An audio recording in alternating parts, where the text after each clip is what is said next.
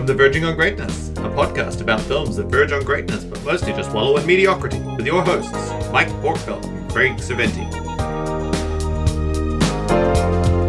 There we go. We got it. Okay, you good? We're hot. Good. Hi everyone. Hot. We're hot. Welcome to the. That's a lie. uh, this is uh, this is a podcast called Verging on Greatness, where me, Mike, and my friend Craig, Hello. We talk about talk about a movie that is close to greatness, uh, and but possibly not all the way there. And we try Yeah, and try it's and missing figure out- something. Try and figure out what it's missing. What would you change about it? What's it? What? Where's it falling down? What stops it from being really great? Uh, and today we're talking about The Watchmen. So this is Yes, a, we are. This is a pretty interesting interesting pick. I hadn't I hadn't never watched this. I had read the book. Um, and I uh, I gotta say I I thought it was really exceptional. Um, so right off the bat, this could be a very short podcast. Um, Yeah, I, I really liked it too. So that's the podcast, everyone. Thanks for tuning in. Uh, see you next time. Uh, Uh, but but no, we've got something a little different this time. We've got a in studio guest. yes, we do. So uh, who have you who have you got sitting there with you, Mike? uh, I've got Kieran. Good morning, Kieran. Good morning, Mike. Good morning or evening, Craig.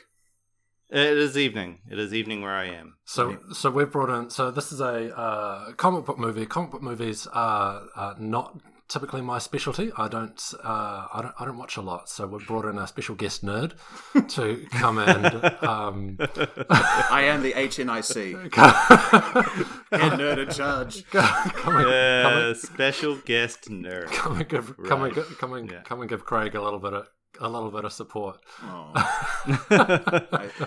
I, I think I think for all future guests we should give them a special title. So if we bring in like uh, I don't know a fashion expert, uh, we should we should give them the title of special guest fashion nerd. Oh, Yeah, So, so I yeah, can't come back for Devil yeah. Wears Prada.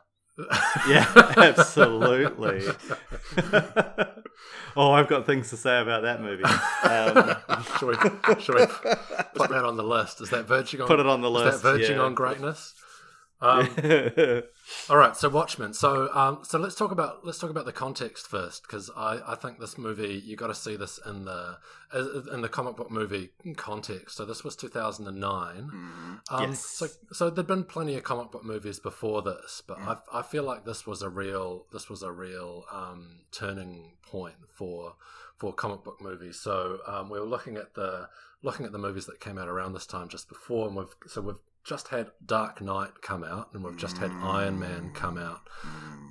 Um, yeah, the year before, and then so this is obviously after the uh, Sam Raimi Spider Mans. It's after the, the the first couple of attempts by Marvel beyond X Men to do like uh, Daredevil, uh, the Fantastic Four films, uh, Elektra. Good heaven help us all.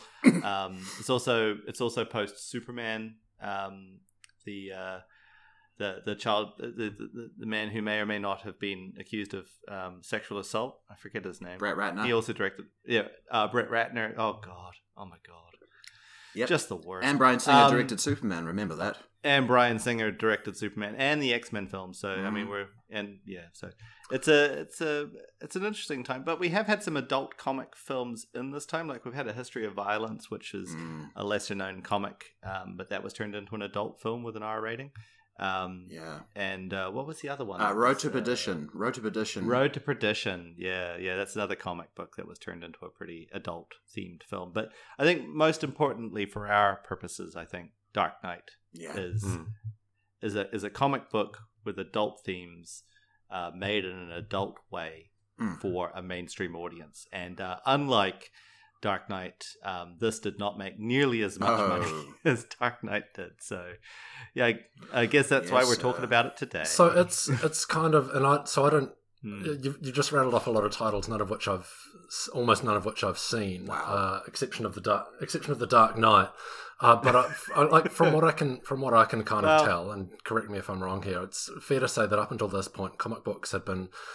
Although they were really popular and they kept the studios knew that they were good money spinners and so Well- they churned them out, but the quality was quality was pretty hit and miss up to this point. Well, I mean, may I jump in here and just point something out? 1997, we had Batman. yeah, yeah, Robin. go for it.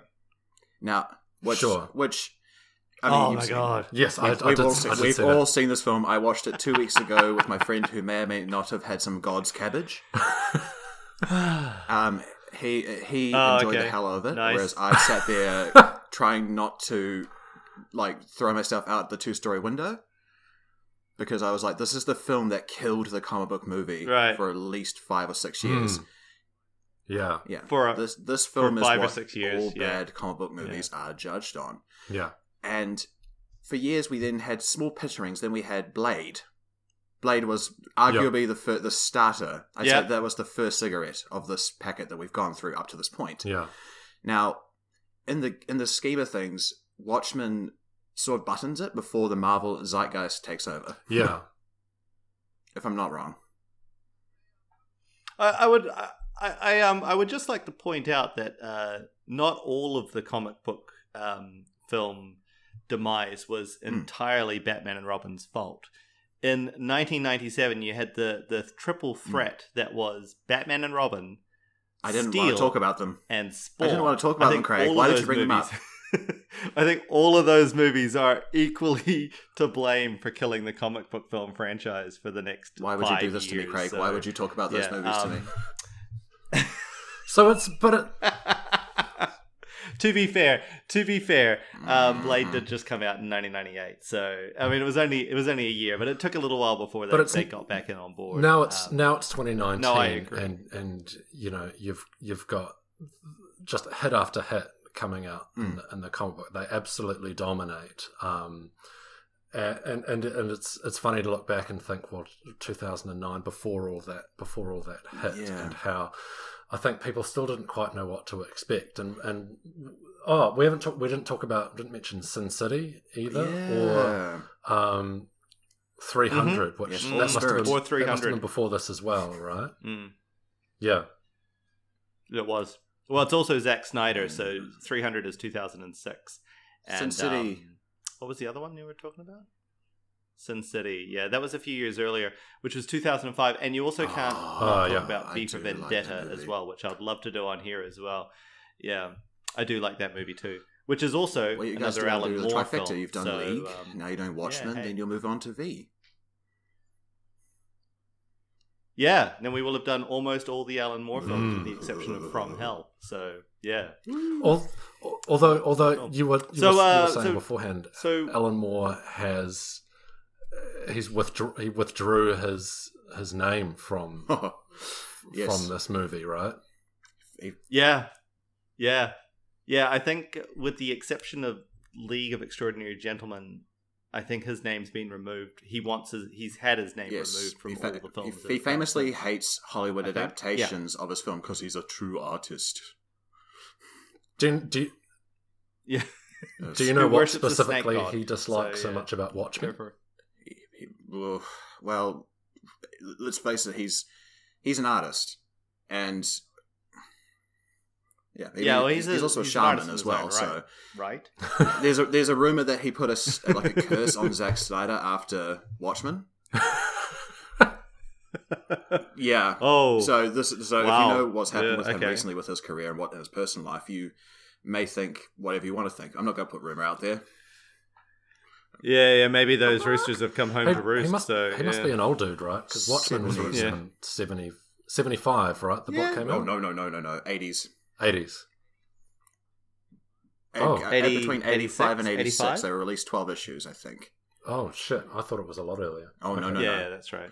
Um, Yeah. yeah. yeah. So this when this movie, I think they've been talking about making this movie since the '90s. Terry Gilliam initially said he wanted to make this into a BBC miniseries. Yeah, that's right. That's Yeah, yeah. And then there was a um. with, with Robin Williams that's playing the comedian, Yeah, which, which would have been awesome, that's, right. actually pretty Yeah, good. right? That would have been. that would have been peak Robin Williams Pretty cocaine. heart attack. Robin Williams too. So so it's, it's interesting. It's interesting that they waited. That, that you hear it was, it was intended for a miniseries because it does feel like they waited until you know the late two thousands to make this make this as a movie. And if they'd just waited a couple more years for the the Netflix Yeah, explosion, it would have been an absolute no brainer to turn this into a TV Yeah. series, which it, it kind of does feel like it's more suited to. Yeah, It's absolutely. not to Suited say that to- it, it doesn't yeah. work, and I think it Yeah. works really well as a as a movie. Yeah. Um, but from look from the source material, there's a there's a lot of stuff that that has to come out. Well, yeah. it's. Uh, I mean, Craig, have you watched that extended cut? I told you to watch the four and a bit hour with some change cut.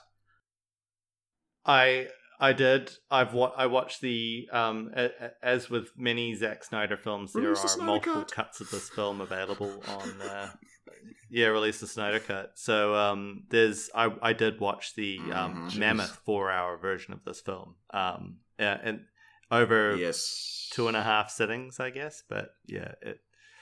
So so let's talk about this movie. So uh, so just up the top of the dial, Oh. uh, spoilers in case anyone hasn't seen and or read this film uh, book slash film in the We've last cool. apologized- Thank we've you, 30 odd we've years, for so, 30 uh, years. you've been material, warned. So yeah. yeah. I mean, if you were hanging out, if you were hanging out to read this for thirty years, like, well, I've got little sympathy, unless you were in prison. But even still, yeah. so I I thought um, um, cool. So, the- um, I, th- I think looking at the looking at the way the story pans out, I felt I felt a real seventies vibe from the way that the way that the story actually goes. It's um, it's it's very dense. It doesn't. St- I don't feel like it sticks with the traditional three act structure. Um, the the first um, first hour pretty much plays along as its as the um, as its own little as its own little arc. Mhm. Um, I had so I, I, as usual I went through the went through and kind of just noted down the times of different things and. It, it kind of plays out. So you, you get the real film noir opening with the Mhm. um, Unforgettable. unforget the unforgettable that uh, which uh, which is a theme that plays throughout the kind of like use of use of music, which is again a very a really seventies thing, kind of Kubrickian uh, way of way of doing it, and um, uh, and it, so it, te- it tees up the tees up the film noir mystery investigation, and then you you, you meet this cast of characters. And, and it does kind of it does kind of play out, and it's it's not for the it's not till about an hour in that there's a real shift in the tone. So so the story is the the superhero. There's there's there's been a band of a band of superheroes who formed together to fight masked villains. Mhm. Um, and you get a you get a kind of they, they they pitch they pitch the reason kind of really succinctly, which is that these villains all had masks, Mhm. and that made them really difficult to um, apprehend. And so the the cops donned masks themselves, and so that they could so that they could pursue these villains with impunity, and people didn't know who they were. Mm. Uh, but they've been, you know, so this this came about in the fifties. Um, it's very post-war kind of context, and then down the, down the track, people started to, to started to rebel against the uh, the the the masked heroes. They were seen as vigilantes, and Yeah. they were outlawed. And then and so you've got this kind of post post outlawing period where the they're mooching around and they're reminiscing about how great things used to be, Mhm. um, which and, and it ties in and, and Nixon is a character in this, and so it's, it's very much very much tight. I am not a crook. motherfucking Richard Nixon. Do you guys remember when Richard Nixon was the worst thing to happen to American politics? Um, yes, I do. Do you remember I- those I, days? I remember those days. Too. I remember was- those was days. Oh yeah, they I were gr- they were tough days, but it, it, it does it Oh does a great God. job of, of setting that setting that tone and that that that ve- bringing bringing you back, and even Hmm. for, for those of us who who don't remember them personally, um, it it, it, it, it ev- Just what evokes- exactly are you trying evokes, to say here? evokes that the feeling of that period in the same way that other movies that do that, like Forrest Gump, you know, you, you really and that's that's through music, but also Yeah. through the Yeah. the real the real detail that they put into into those those settings. 100%. And I I think just up off the top, like the movie opens, just the opening credits, um, like just the playing over the top of Mm. uh, uh, Mm. the times are changing by Bob Dylan, and um, uh, just setting up that alternative timeline where heroes are a thing, and you're getting, you know, like the that, that Yeah. famous kiss with the sailor is now a, Yeah. a, a, Yeah, yeah. spandex clad woman with a with a with a fancy haircut, like just that whole change and uh, insinuating that um, the the Oh, comedian I shot love that. JFK and and and and all of that stuff. Uh, like that, I loved uh, just like from the top. Um, that all that detail, almost all of that detail, exists Yeah. in the comic um, in some shape or form. Um, I just, I think, I, I think for all the shit Zack Snyder gets, some of it rightly de- rightly deserved, some of it not so much. I think, assuming that this was his film choice, that is a smart film choice, and for once, Hmm. uh, someone just Absolutely. shows it instead of tells us about it. And um, I think, I mean, right off the bat, Yeah, it's the- it's the so easy for a strong that stuff start. to come across as as corny. Um, uh, yeah, Yeah. so and so went to like Forrest Gump went to the moon. That sort of just Yeah. just ridiculous, but they, it gets just the right tone. And in the same way, and the more I think about it, Forrest Gump is kind of a, a it's a, it's a nice comparison because is actually, yeah. you do that you do about it. That character kind of involved in the big events of the time in ways that you can kind of go, nod and go okay, and it's to do with, to do with the way that it's told. Yep. That that you, it doesn't wind up coming across as corny, where you go oh god, just the way it sits in your stomach, like the scene where Forrest Gump is is addressing the march, Yeah. which. And then the plug, the plug gets pulled out, and you just That's think, all I've got the, to on the say about that. As a director, you must look at it and go, "Geez, I don't know if that's going to work or not." Ah. Easily one of the best scenes in the movie, though. Yeah, yeah, and it and it comes it comes across great, and and I think and I think you have the same thing here. So yeah, the hmm. comedian shooting JFK, you must just scratch your head when you're in the writing room and go, "Oh God, that that that could be a real cringe moment." I beg to differ. I believe that wasn't. Oh God, it was. Yeah, let's do it. Fuck it, put it in, do it. have you uh have you watched um any Zack Snyder films with the director's commentary on? yep, I, I I believe one hundred percent I mean, that's how some of these films has are made. nostril, let's remember this. So, so, so, in the, so in the opening, so you meet a lot of the you meet a lot of the, the characters. So you meet the characters who are who are the old school from the some of the characters who are the, from that old school from Mm. the fifties, and then you meet some of those who are still alive, and then you meet some of the the ones who who kind of took over at the peak and then had it taken away from Yeah. them, and who are who are feeling that that loss of agency, that loss of uh, potency Yeah. um, l- uh, literally and figuratively. Um, so Rorschach, hmm um, Yeah. um, Night Owl, Night Owl 2. uh, not, oh, Night Owl Two. That's right. So he has actually literally taken Fucking over Yeah. that character from from another one. Um, uh, and you and the, the, and you meet these characters and you know so quickly who they are and what they're about, and that's an that's another sign of strong storytelling. Yeah. So Night Night Owl Two. Um, what's the, what's his actual what's his actual name? Adrian. Adrian. Adrian. Adrian Veidt. no, no, Adrian is Ozymandias. Oh no no no! So Adrian the first one Beat is Hollis Mason. So Night Owl 1, yeah. the old man, is Hollis and Mason. um Yep.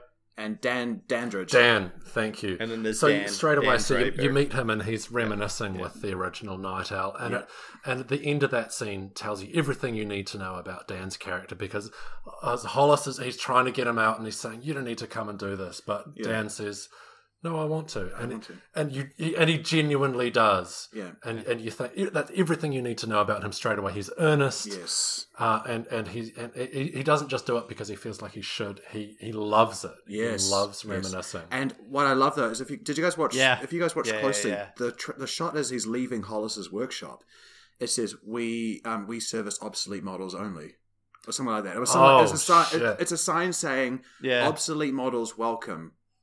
So it's the he- I mean it's smacking you in the face if you're looking for it that the world has changed. Heroes are obsolete in this world, so they say. Yeah. And Hollis Mason is one of those obsolete models. He works on obsolete cars for a living now. holy shit! I Just thank you. I've watched shit all up, three cuts of this movie in the past week, so I think I know. yeah. Anyways, so yeah, that's awesome. Continue. I'm yeah, sorry, so I'm you sorry get- to interrupt. So you know everything you need to know about him. You know everything you know need to know about Rorschach just from his from his gritty film noir. Um, uh, with the Look, the, yeah, with the his hat, look, and the his, voice his House over, Guy's trench coat. the- I, I, I wrote I wrote this down. It's it's Yeah. so good. He says the city screams like an abattoir full of retarded children. That sounds like a Frank Miller line. Shh, Man, w- uh, when you, that's another one. When when you are writing that, you can you can absolutely see someone snorting a line and going, Yeah, retarded "This- children. Yeah, yeah, this yeah, is yeah, yeah." dope as fuck." It, it is. Well, that's a line straight Grant out of the Morrison was comic, that. so, Grant I mean, Morrison you know. and Alan Moore have stories. Grant Morrison's another writer of a series like called Happy or other mind expanding comic books like Alan Moore of the same sort of generation. Those dudes all did the psychedelics. They're all Yeah. in the Yeah. 80s with Vertigo and DC. So it's expected Yeah, yeah, that this was written on some slight influence. Yeah, Mm. Probably. but it, it- but the the amazing thing is it, it goes it goes on and on like this, and they keep introducing new new characters, and it's, it's like it's about. You know, they introduce Doctor Manhattan. Mm. Um, they introduce Laurie, who is what's her Silk Spectre 2, Silk Spectre because her mother was She- originally Silk Spectre. So she's an, she's another one who has literally taken on the mantle, um, and and she's in a relationship with Doctor Manhattan. yeah. Um, Blue Man Group. Well, she's in a relationship with the Blue Man Group at one point. Yeah.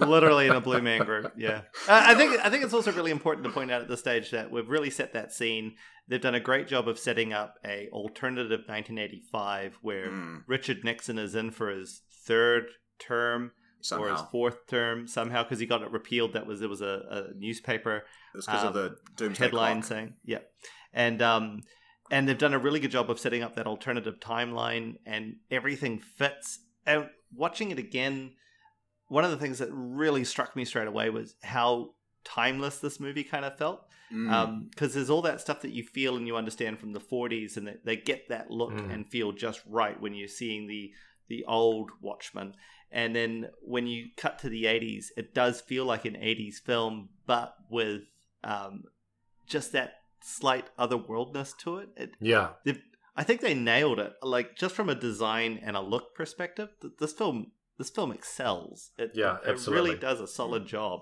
And the soundtrack. I mean, any film that opens strong on um, a uh, Bob Dylan song and then Mm. slides itself into uh, 99 Luftballons is it's just it's just it's Hello, it's German. bold. It's it's making a statement. So I, I yeah. I, you know. This is the 80s. Let's This is show the you 80s, It's the like, 80s. yeah. it's it's Yeah. very easy. You, you you mentioned the music, and I wanted to I wanted to say with with the music, it's there is a there are some movies where you you get that feeling like they've if you cram enough Bob Dylan and the Beatles in, Mm, it's going to feel profound. mm. um, even if even if the actual content is not that good. But it's it's not doing that here. Those those No. movies, those those songs, absolutely fit the tone and enhance the the content rather than rather than glossing over it. Yeah, and I don't know if um, I don't know if, how much of that was picked by Zack Snyder because I haven't actually. I don't know if there's a director's commentary for this. He's usually pretty good at Oh, calling there out. is. Oh, Yeah, there oh. is. But Hmm. if he if he picked the music for this, I mean, like I said, I think Zack Snyder gets a bit of shit and um, cops a bit of flack, and some of it is well deserved. Um, but in this, he's making really clever choices all the way through this fucking film, Hmm. and he's proving himself to be a little bit better than I think he actually sets himself off as. Because uh, I don't know if you get, I mean, Kieran, I know you've seen 300. Um, I know you've Mhm. seen um, the Batman and Batman v Superman, Dawn of Justice, Justice League, and yep. Superman. I know you've seen all of those. Um, Mhm. And uh, my my personal favorite Zack Snyder film is Dawn of the Dead. Uh, that's the film Yeah. that made me excited to watch 300 when I heard he was directing it. Um, I really really like Dawn of the Dead, and the soundtrack in Dawn of the Dead is fucking solid. So I'm fairly confident that Zack Snyder was behind the soundtrack choices in this film as well. Um, I think he's a lot clever. I, I think he's a much smarter guy than people give him credit for. He is- He gets a dude. He gets a dude, bro. Um, sort of uh, Credit, about yeah. him. Yeah, yeah, Yeah. Like when someone says a Zack Snyder film, they're like, "Oh, it's going to be all flashy, like Sucker Punch." Let's, yeah, let's not talk about. is yeah. Let's not sucker punch him when he's down because the man is down Yeah. at the moment. Yeah. But Sucker Punch is a terrible film. God awful. Unwatchable almost. Unless you look Yeah. at it with the sound off. Oh, it's got Oscar Isaacs, and he's Yeah, pretty but- decent. But yeah, no, But I Zack- agree. Zack Snyder creates the most beautiful imagery. You, I mean, Mike, you Mm. agree, right? Like the Watchmen is beautiful. I wish I'd seen it for the first time. It's a beautiful movie. Yeah. Yeah. and he puts together an absolutely solid action sequence. Like Oh, um, Yeah. Oh, the, the fight prison scene. fight scene in this, Oh. like just Oh yeah. just I just Yeah. wish that that was more of what he did in his future films. But anyways, I digress. Yes, I agree. The music choices are. I'd say he's got to have said, "I want this, I want this, I want this, I want this," because Yeah, the soundtrack yeah, yeah, is in my car. I have the soundtrack in my car Yeah, still. The Sound of Silence, Ride of the Valkyries, Yeah. uh, me and Bobby McGee, Mm. um, I'm Your Boogeyman, like Yeah. Un- ah, unforgettable. That's unforgettable. Unforget, unforgettable, and, and times they are a change, and uh, Oh. uh, just you, you you see them and you think you couldn't have any other song. but- there. No, no. So we, uh, may I say, we've missed out two characters: Ozymandias. Yeah, yeah, we haven't. we so touched haven't- on him. Yeah, We did. well, So you do meet you meet Oz, Ozymandias as well, and um, we mentioned Doctor Manhattan. The comedian is who we Com- oh, comedian. Um, yeah, Jeffrey so- Dean Morgan. Yeah, Oh, So- yes. So, so you spend the first, you spend about the first forty minutes of the of the movie meeting these characters and learning their backstories, and not much, not much actually happens. Uh, the on, the only thing that's really driving the story is um, Rorschach investigating investigating the murder of the comedian, Mm. And they do a they do a really interesting thing where about forty minutes in, where you really expect you expect a turning point, you expect something to something to kick in and kick the movie story into into the next gear. Mm. Um, they, they everybody converges on the comedian's funeral, Yeah. and you go into a series of flashbacks that lasts for about lasts for about fifteen minutes. yeah.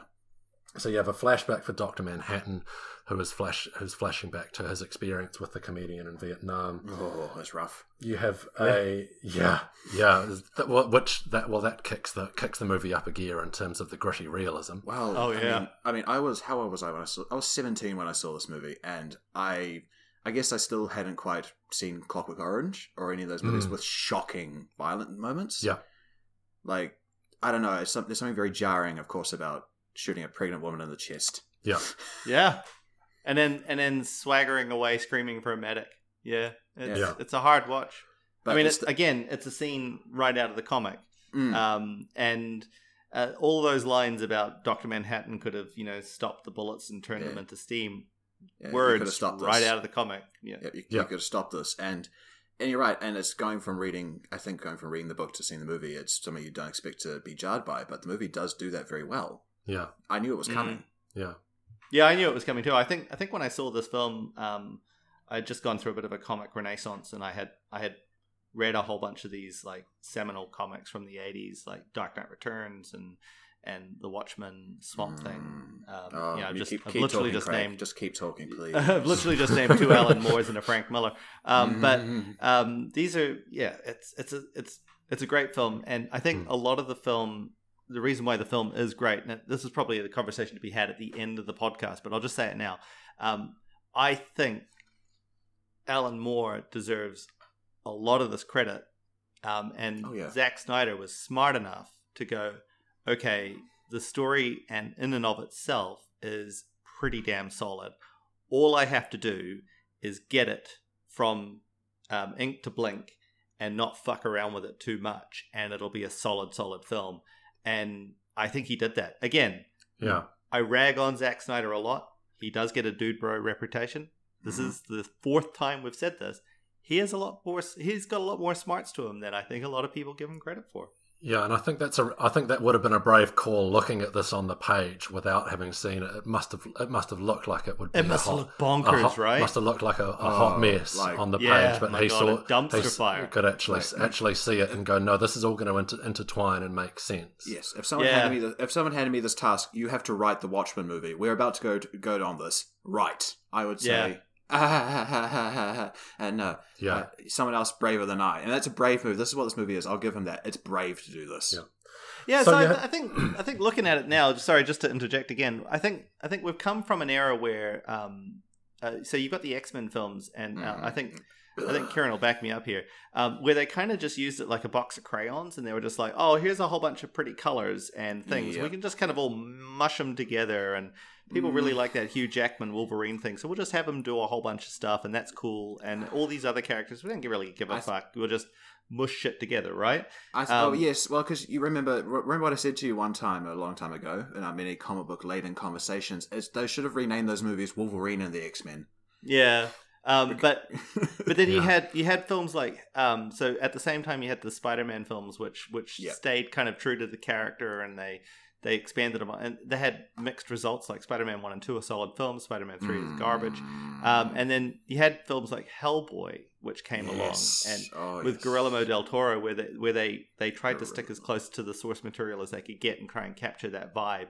Um, and at the same time, you had films like The Punisher with um, Mm, Tom Jane. uh, Thomas ja- Tom Jane, yeah, uh, where they they just kind of went, oh fuck it, we'll just do a bunch of shit and he'll kill some people and, and everybody will love it. Um, yeah. I think this is one of those occasions where they where they it had the benefit of some of these other films just absolutely royally screwing the pooch, and Yes. then they were able to go, okay, we don't want to do that. We want to be we want to treat it seriously and, and take it seriously, and we want people to take this film seriously. and we want to and, hire um, actual actors, like actors we who wanna aren't huge yeah. stars. Yeah, I think again, incredibly smart casting all the Oh, way yeah. through this film. Um, there's the biggest name actor at this point probably would have been, oh gosh, Jeffrey Dean Morgan maybe or or Carla um, Gu- Carla, Gugino? Carla Gugino had just done Sin City and a bunch of other Yeah. stuff. She's, by the way, MILF. Oh my god, she is she is gorgeous. Um, Anyways. and Malin Akerman as well. Like, um, Oh, yeah. I think she was kind of just. I knew her as that girl from um, Heartbreak Harold Kid. and Kumar. Yeah, or the Heartbreak. Heartbreak Kid. she was a she was a rom com person in the mid 2000s. Yeah. But there's not a there's not a big name actor in here. I mean, Hmm. Matt No. Matt Frewer maybe like he was um, Max Headroom. Um, Right. but yeah, yeah, there's no big name actors in this film. So I, I just I just think this is a clever film. They've, Yeah. they've done really clever things. I, I, Anyway. I love, yeah, I love um, Ozymandias though. The Matthew Goode as Matthew Goode, Ozymandias. yeah, Yeah. he's great. Yeah. Excellent. He's perfect. The casting is spot on, just everywhere. Sorry, where were we? We were talking about something that wasn't the film. We were talking about the story. Where were we, Mike? So- we Story. So we were in the flashbacks. Oh yeah, Um, so we were so we'd flash back to Doctor Manhattan in Vietnam. Then you go into a flashback with Ozymandias, where Mm. which him flashing back, which is to a, one of their meetings, Yeah. like of, of the masks.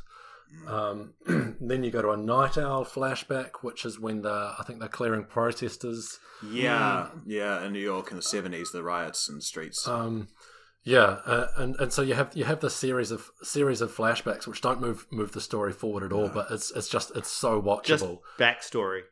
yes, Um, I, Well I, done, I like the flashback with uh, the comedian and the night owl because it implies that um, comedian killed um, Bob Woodward and um, Bernstein. Bernstein for all the Yeah. president's men. Right. Yes, yes. Yeah, I he- to he- about that. It's another I haven't one. Had, yeah, I haven't had this much fun since Woodward, uh, Woodward and Bernstein, and I was like, um, oh shit, what happened to Robert I was Redford like, and Dustin oh Hoffman? shit, Rob Redford and Dustin Hoffman, what did you do to them? Don't don't touch my Redford. so you get so it's it's really not until uh, there's, there's there's a little bit more stuff plays out in the Rorschach um, arc as he's investigating the murder, Mm. and and then you have the um, the Blue Man Group scene, which um, kicks off the. Uh, the, the, the, the what's ultimately the, I think the turning point in the movie, which is when Doctor Manhattan leaves. He's like, stuff this. Yeah, out. yeah, so yeah, he goes, yeah.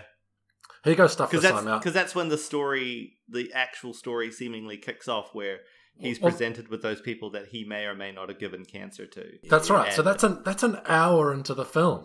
Yeah, uh, as as he leaves, and suddenly, so so that's when everything everything shifts because suddenly the nuclear, so the stakes get raised because suddenly the nuclear risk Mm. is becomes much higher. So th- uh, at a um, so at a a, meta a, a, world level, the stakes get raised, and the stakes also get raised in terms of the the world of the people because he is now gone, which means um, Laurie. So she's she's on her own, so she goes to stay with Dan. Yep. Which they- means so- she goes to Dan. She so- goes to Dan. So their relationship is able to bloom, um, and so so that's when it kicks off. Although again, they make another really interesting decision, and the moment that kicks off, an hour in, you go into a, a ten minute sequence of Doctor Manhattan on Mars, not moving the not moving the story forward at all, He's just lamenting. lamenting exactly. Which and it's amazing, and it's watchable, and it's beautiful, It's compelling, as what it, it's it's compelling, but it's another flashback. It's more Yes. more time out of out of the story where you're um you're you're just you're getting backstory, and I love it. Just just at the point where you go, all right, now this movie's going to kick into gear. Shit's going down. Yep. They go, no, no, it ain't. No, no, no, no. You're getting no, no. another flashback, and I love it. They pull back. They pull back. It's like, oh no, no, no. We're only giving you half. Okay, okay, just. they do. They do. They uh, no, no. They pull back and they're just like, okay, cool. Let's just let's just e- let's just ease you back. Okay, where there's more world building here. We need to make you understand all Yeah. this stuff because, as as you say, it's just it's compelling. It's it's all this these great things that this they're trying to tell you this world, bring you this world, Mm. make you understand. This is not the world we live in. yeah. This is their world. And so it's only after that that the, the second act really kicks into gear, and you have the um, Ozymandias, the assassination attempt on him. Rorschach gets arrested. Um, Dan and Laurie take the take their sh- ship out. So you have Mhm. the the the Archie. Classic. Classic, yeah, the, the classic sign of sign of disempowerment of your male character, where he fails to fails to, To perform sexually. fails to perform. Un- until with Liz a Speaking comes in. yeah speaking speaking of failing to perform sexually and being um uh intimidated i, I can't believe we've made it through uh what is that like 36 minutes of podcast uh, and we haven't mentioned big blue swinging dick I've been dying to say it. Anytime we've said anything is- about us, there is more big blue swinging dick in this film than i ever thought i wanted to see And So- Laurie took all of it. Oh, or while he was figuratively Big- texting while he was having sex because he was working on that friggin' thing, the big yeah that energy device in the background while big- she's with the Blue Bag Group. Karen, I just want Blue. to I just want to recognise that Swinging. your, your effort to not recognise the big swinging blue oh, dick that's up, right. up Dick. until this point. Well done. Thank I, you. I congratulate you. God That's bless you. Thank you. Thank you very much. so when Kieran and I were talking about this earlier, um, one of the things Kieran mentioned, and I'm going to steal his joke. Um, so sorry, Kieran, but um, Kieran Kieran pointed out, and full credit to Kieran to Special K, that it was some animator's job to figure out how that dick swung. and and I was thinking about that, and I was and Mike and I were talking about this before you turned up, Kieran. But I was thinking Oh. about that, and and Mike and I were rapping, and and and we came to this idea that was it punishment for one of the animators? Did one of the animators get lumped with it? Like, hey, hey, uh, hey, hey, Stuart. hey Sienna, Yeah, you turned yeah, up late yeah. today, Uh. so guess who's going to be animating the big blue swinging dick? Oh. I, I need you to go and I need you to go and find twenty guys and Make and, them them walk. and film them. hey Susan, I need you to go out back and figure out how that dick's gonna swing because Does your uh, you're the Can you swing 'em intern, so that's how this plays. So big blue swinging dick. Yeah. So thank Do a you, helicopter Thank, for me, please. to see how that Oh works. my god! thank you for Just that waggle it interlude. around. Sorry. Thank you for that interlude, guys. Thank you, thank you, Craig, for letting letting Karen off the hook. Oh, thank God for that. I can Um, see it. He was literally turning blue in the face thinking about it. I got blue balls. Big blue balls. And that is Um, our allotment for dick and bull yeah. jokes uh, for this podcast. We'll never make another dick or bull joke. Well done. Ever Thank again. you, guys. Yeah, Well promises, done. Well done, everyone. Thanks So for you get- lowering the tone, Kieran. Oh, so, you're welcome. so this the story truly does kick into kick into gear at, at this point. You get the uh, they, they still they still don't hold back on the flashbacks. You get a, a, a decent sequence with Rorschach with his backstory told in flashback, Yeah. Mm. um, which is really heartbreaking. Jeez, that that stuff hits a nerve. Oh, yeah. It's it's sad. Yeah. Man. Like, oof. Um, And Jackie Earle Haley, though. Oh, yeah. Yeah, he's so good. You know, he was a child actor? Yeah, the Sandlot. You're killing me, Smalls. Yeah. yeah, he's a child actor. So he, he he's making films from like basically the early 80s through to about 1996 and then he disappears. And then he turns up again in Semi Pro. Um the yeah. the starring vehicle for um Will his Ferrell. name? Will Ferrell starring vehicle. And With Woody um, Harrelson. He's the he's yeah Woody Harrelson and, and Will Ferrell. He's the the the cuckold husband. Is he the cuckold husband? I think so. It's been a, it's been a minute since I've seen that film, and I've only seen it once, admittedly. But I did notice. I was like, "That's the dude who played Rorschach."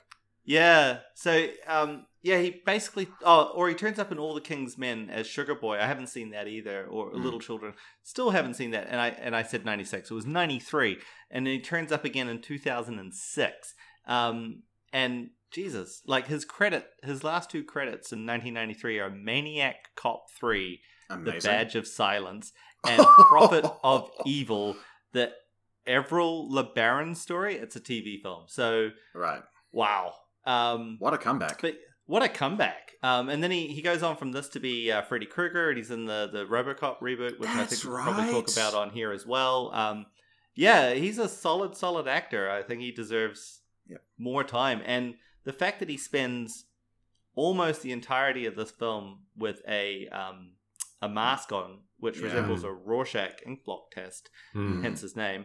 Um, and how he manages to portray what he does behind that is incredible. He's he gets so much done. He- oh, Yeah. I think he's really good. I, I, I'd watch him in, in a lot of things, Yeah. um, including RoboCop, the 2014 edition. So um, that's saying something. Yeah, gosh, choke me with a spoon.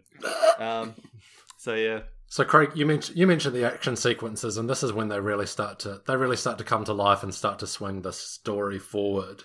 Mm. And Mm. that and that the second half of that second act, which is which is a pretty common place for it to drag, but you really feel like it it, it draws you through. So there's the the sequence with Dan and Dan and Laurie where they're saving some kids from a burning building. Yep. Yep. Um, and that works out pretty well for them. And then they they uh, Um. Hallelujah. post uh, post coital they, they they they decide they're going to go and break Rorschach out of prison. there's literal fireworks in that sex sequence. Like- so, like, like, yeah. She she has she has a flaming O. she has a flaming O. Yeah.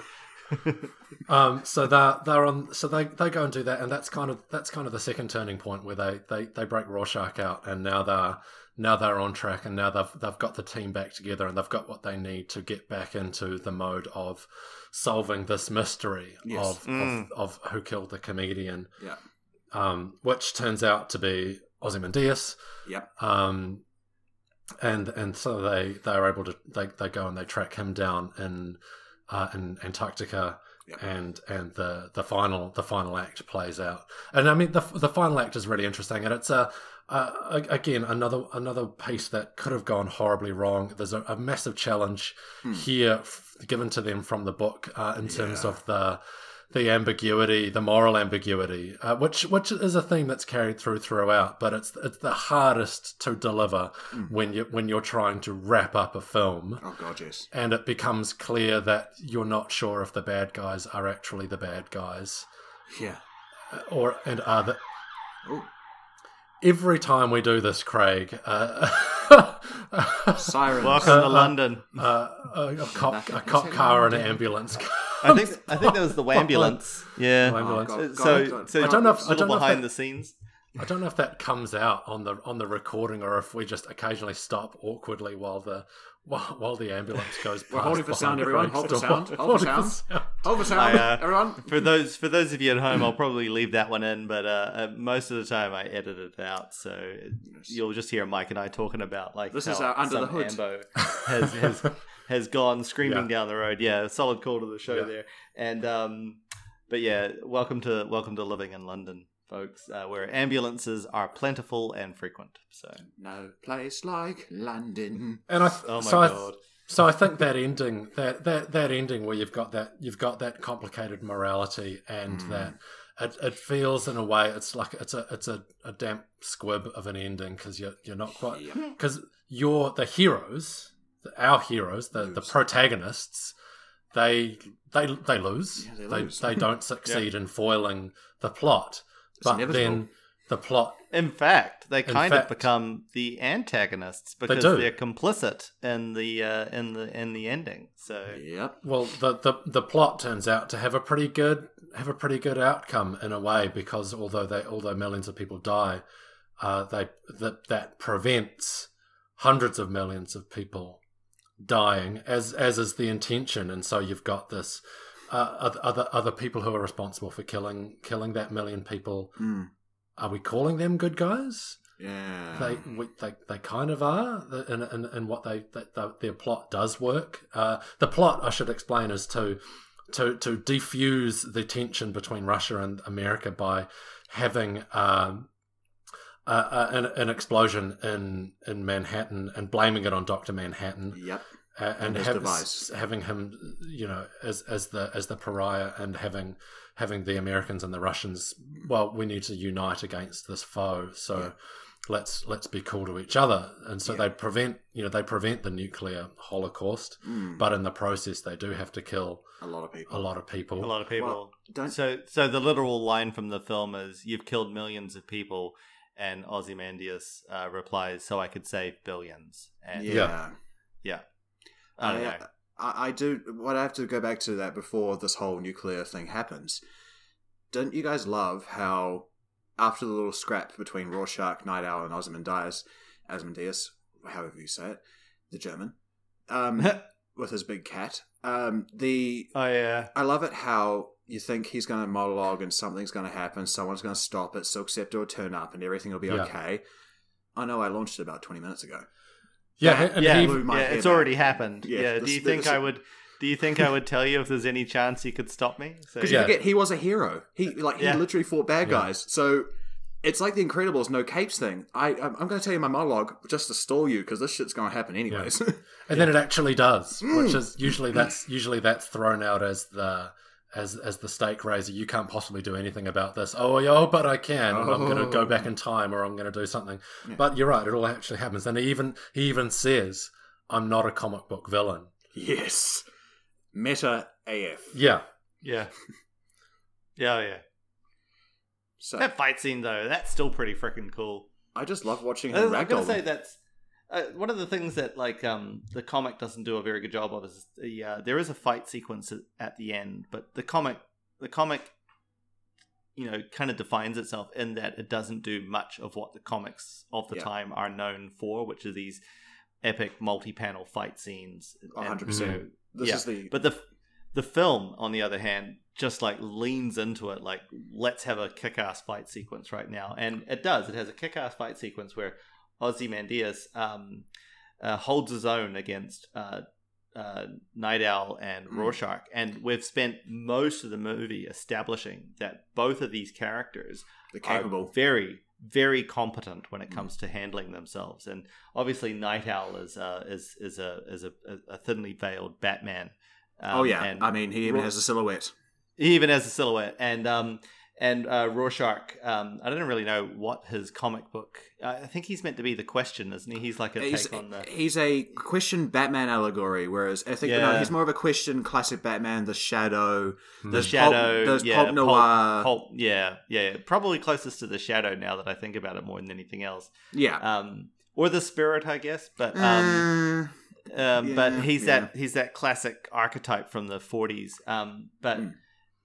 We spend most of the film establishing that these guys kick a lot of ass and Oh, yes. Ozzy, Ozymandias the, the the smartest man on the planet just decimates them and the only time um, he he um, he gets hit is when he lets himself get hit um, Yeah. just proving how superior he is to everybody else in the room but still you just you talked about um, uh, the comic traditional comic book equivalents, mm, um, and I wanted to talk about the comedian um, who obviously Mm. has has his um, his uh, He- equivalent in the Joker.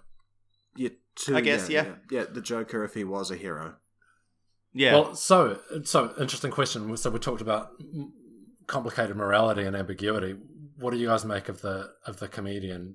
Do you, is he so if if Hmm. Ozymandias and Doctor Manhattan, if you can't really call them villain, villains, do you call the comedian a villain? It's the question of the whole film. That's exactly yeah. Who watches The Watchmen?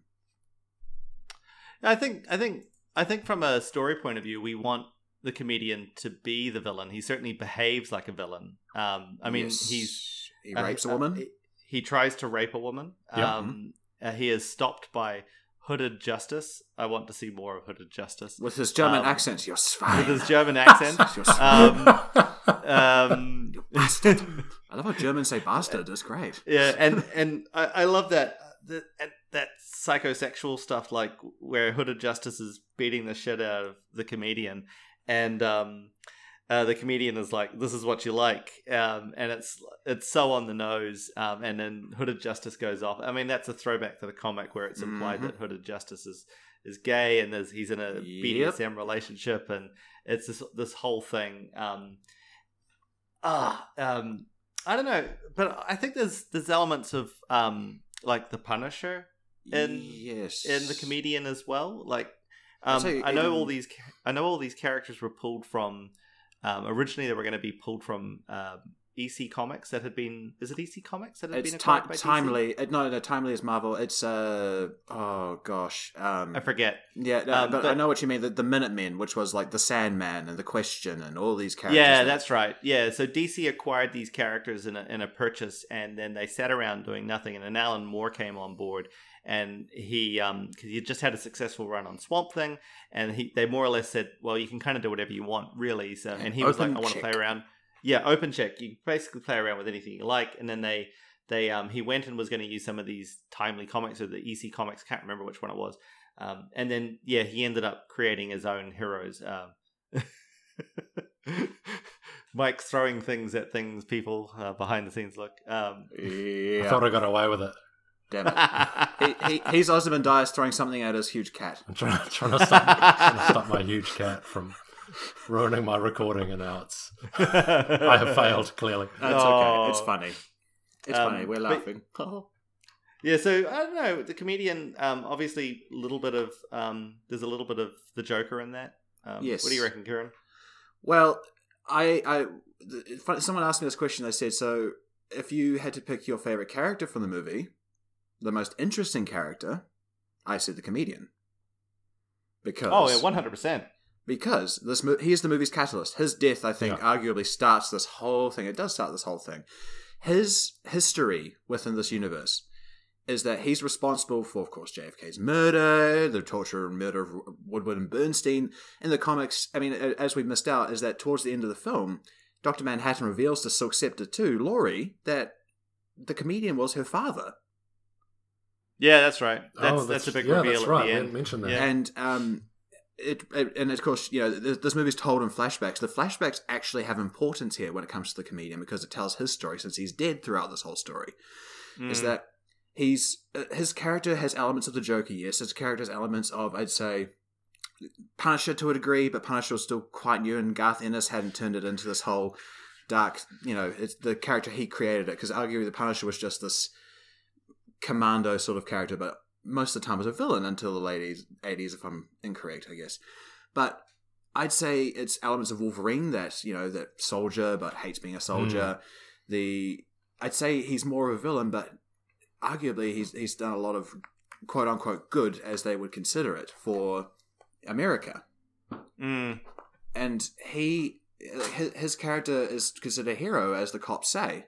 Is that the, the you know the cops in the beginning they say, well this guy's a war hero. He you know he's friends with the president, and it's it's this character that's almost Superman. Think about it, Superman, Mm. friends with the president, literally the government's tool, as Frank Miller makes him in Dark Knight Returns.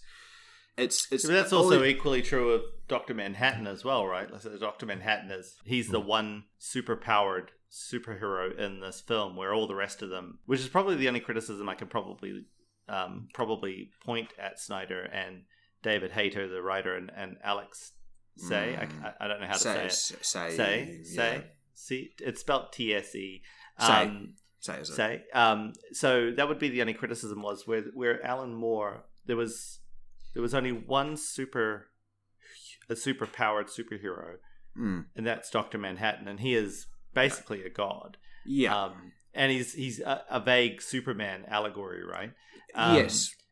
and then everybody else is just normal people. And the only thing that um, Zack Snyder kind of does is he he amps everything up, so all the normal people are taking hits that like Would would kill just decimate you. Um, Yeah. I mean, um, the comedian is is put through a marble countertop at the beginning of the film, right. and Mm. and gets back up and keeps swinging. So Well, yeah. like fine whatever um but he's yeah it, it- that's the only criticism i could label at the film i suppose Oh, yeah. is that they're a little overpowered but you know hey they're superheroes i think by that point we'd had enough superhero films that we needed our superheroes to be a little bit more so than normal but I'll finish off the comedian thing and just say, look, he's the catalyst for the film. He's got the Joker, Wolverine, Batman, all the things like the allegories and all the combinations of different elements, as I think Alan Moore intended to do, is to create each Mm. character as I mean, Silk Spectre, not powered, but she is the sex symbol of the group. Oh yeah, yeah. Whereas, because her mother was on the side of planes in the war. I mean, yeah, she's a real pinup. yeah. So Yeah. every character in this movie has similarities within probably the DC universe. I'd say, arguably, this is based on DC universe characters because Marvel. th- There's no similarities to Marvel with this at all. No, no, no, no, no, absolutely not. Because they Marvel would not have the nutsack to do a story like this. I tell you that much. No, it would take them. It take them a whole, at least a whole decade Mm. after this before they were willing to tell this kind of an adult storyline, and even then, they still won't. uh, You'd still have to get into the 2000s before Marvel were really willing to dip their pen into this kind of inkwell. But Absolutely. anyway, we're probably we're probably bored everyone to tears with our book Absolutely. absolutely. I can I can see Mike's eyes glazing over. Sorry, bro. I'm sorry, Mike. Sorry. um, just interesting. Just before we move on, I, I while we were talking, I, I did have a little look on uh, the interwebs. Um, get it at home, people, about the inspiration for the comedian. And according to Alan Moore, he was mostly based on a real FBI agent called G. Gordon Liddy, who was What a a figure name. in the uh, Watergate scandal. So there you go. Ah, Woodward and Bernstein is Right. all coming back to me now. It's all coming back. Through the looking glass. No wonder he killed them. So yeah, Mm. there you go. Anyway, so yeah, uh, that's that's the Watchman. What Yeah, you- when- what do you when- guys? nearly nearly at the time where we should be wrapping up. Is there is there anything? I mean, this is I'd call it straight away. This is absolutely this is not just verging on greatness. This is a, a great Hmm. movie to me. Is there anything else we would change? Anything else you'd do differently? Ooh. I would release it later. I I with you there. I would release it. Yeah. I think Mike, you mentioned earlier the Netflix. Yeah, The like I, I yeah, I think I think this movie suffered from the time it came out. So we had and being a had movie. yeah, I think we had had adult themed superhero films before this, but perhaps not quite to this level, um, and perhaps not quite at this scale. So we we had certainly had like the Dark Knight and and Batman Begins, um, Hellboy, um, which was still kind of popcorny at that point. Um, there was another one that was, and you had a History of Violence and Road to Perdition, but now people didn't. With those last two, I don't think know they were people comics. recog- they didn't know they were comics. I mean, No. even to this day, you Mm. tell people that they're comics, they go, "No, they weren't. They're really great movies." Yep. Um, Academy Award nominated and winning movies. Um, it's because they don't mention in the poster based on the comic. They don't mention Yeah, that. based Mm. based on the comic. It's the graphic novel, so to give it Mm. some credibility, right? Mm. And I think I think that um, I think that this film suffers from people wanting it to be Iron Man. So we just had Iron Man, which was an international big hit. Mhm. Um, and we're we're we're one year we're less than a year away from Iron Man two at this stage, and I think that's what people wanted in a in a superhero film. We had Mm. we had had Sin City a couple of years before, Mm. um, but I think that got by on style over substance. Like Yes. that's what brought people to the cinema. This wildly stylistic film, that black and white thing worked so so well. Yeah. Uh, Robert Rodriguez did an amazing job on that Adapted it panel for panel from the panel comics. for panel, um, which is exactly what Zack Snyder did with 300, and it's exactly what he did here as well. And I think this it suffers from uh, being a product of its time, where everything else around it was um, was not this, and that's what people wanted. And I've just thought of it now. The thing that this this uh, the situation in history or a time that this has happened before that comes back to my mind now is John Carpenter's The Thing oh, yes. came out about the same time as E.T. And John Carpenter's The Thing, I would I would say stands up as well today as it did when when it came out. And the reason it didn't do as as well as it could have was because people didn't want a murderous alien; they wanted E.T. Yeah. And this, I, I feel that this is the same. So Yeah. it suffers the same Yeah. fate. So Dark Dark Knight had some. It's it's got some kind of moral ambiguity as as as well. but Yeah. n- nothing like to the degree where this does and i Mm. think maybe that was that was more in, in tune with how much moral ambiguity people were willing to accept at the time and this yeah. this was really a, a, a big jump a big leap further than that and i can see why Yeah. why that might have um, yeah, been I think uncomfortable I think also like something like Batman has wide public appeal. I mean, by the time that Dark Knight came out, you'd had a wildly successful Batman Begins. The the the, the Batman brand was well understood. People Yeah. would go to a Batman film. Watchmen doesn't have that outside of like true nerdery Well, or that- or you know fans to of talk about that. literature. Yeah, I want that's to talk true. about that because that's, I mean, this movie would have strongly appealed to comic book fans. Everyone would have wanted to go and see this who's read comics. Watchmen's on the Time 100 best novels of all time, if I'm not wrong. It's on That's some right, sort of Time yes. 100 list. It's, It, it is. It's one of the hundred top time. Uh, sorry, it's on Time's 100 top books Yeah. list, It's- and it's- that's with stuff like Catcher in the Rye and Clockwork Orange. To So- Kill a Mockingbird, I mean, all a- these classics. To Kill a Mockingbird, yeah, it's the one of the only comics in that list. I want to say it is the think- only comic in that list. I think Bone is in there as well. I think it's like, think or Maus or something. It's, or I, I think Maus. I think it's Maus. Yeah, Um, if I'm it's it, the film appealed to comic book because we're like, holy crap, they're finally doing Watchmen. They've actually figured out how to do it. Hmm. And this film did get some flack, I think, from comic fans because it does change the ending slightly. I won't go into what the ending is because it's just another sidebar we don't need. But it essentially it appealed. I think the idea of it appealing to a wider audience, we'd have to wait ten years, like you said, Craig. It came out too early. I'd argue as well. Mm, I, I just think this wasn't the film that people wanted to see in 2009. Mm. Was it 2009? I forget. Yeah. yeah, it was 2009. Yeah. Yeah. And then we have uh, then we have the HBO series coming. yeah, which is apparently a sequel. Yes, a sequel. It's set, I think, Mm. I, I argue, like 20 years after the events of, well, the book and the film, I guess you can call it. Okay. Yeah. Well, I'll be interested to watch that. That that, that that's that'll be fascinating. But I'll watch The Watchmen. will you just? but who watches The Watchmen, Karen? The answer is you. Well, So- the, the, the, the, yes, the answer is under the hood. the answer is under the hood. Um, oh, God. yeah, the effects in this stand up really well too. Um, Yeah, they hold the up. whole Yeah. yeah that whole uh, i was watching the behind the scenes so they did that dr manhattan thing that they they put billy crudup in a mm-hmm. in a tracksuit with with a lot of blue leds on him and had him Blue walking around on set yeah so that's how they got that that that diegetic lighting happening so That's cool. yeah, That is very cool. yeah it was pretty neat like Yeah. the, the whole film was pretty neat i Yeah. really like this movie it had matt frewer in it i like matt frewer I love your small time actors. Well, your, your your actors that you know people would go deep cuts. deep cut matt frewer Um, he was in. He was in. Um, he's a. He's a. He's obviously a bit of a um, a fave with um, Zack Snyder because he had him in um, uh, Dawn of the Dead. oh, he So, did too. Yeah, yeah, Yeah. yeah. Yeah.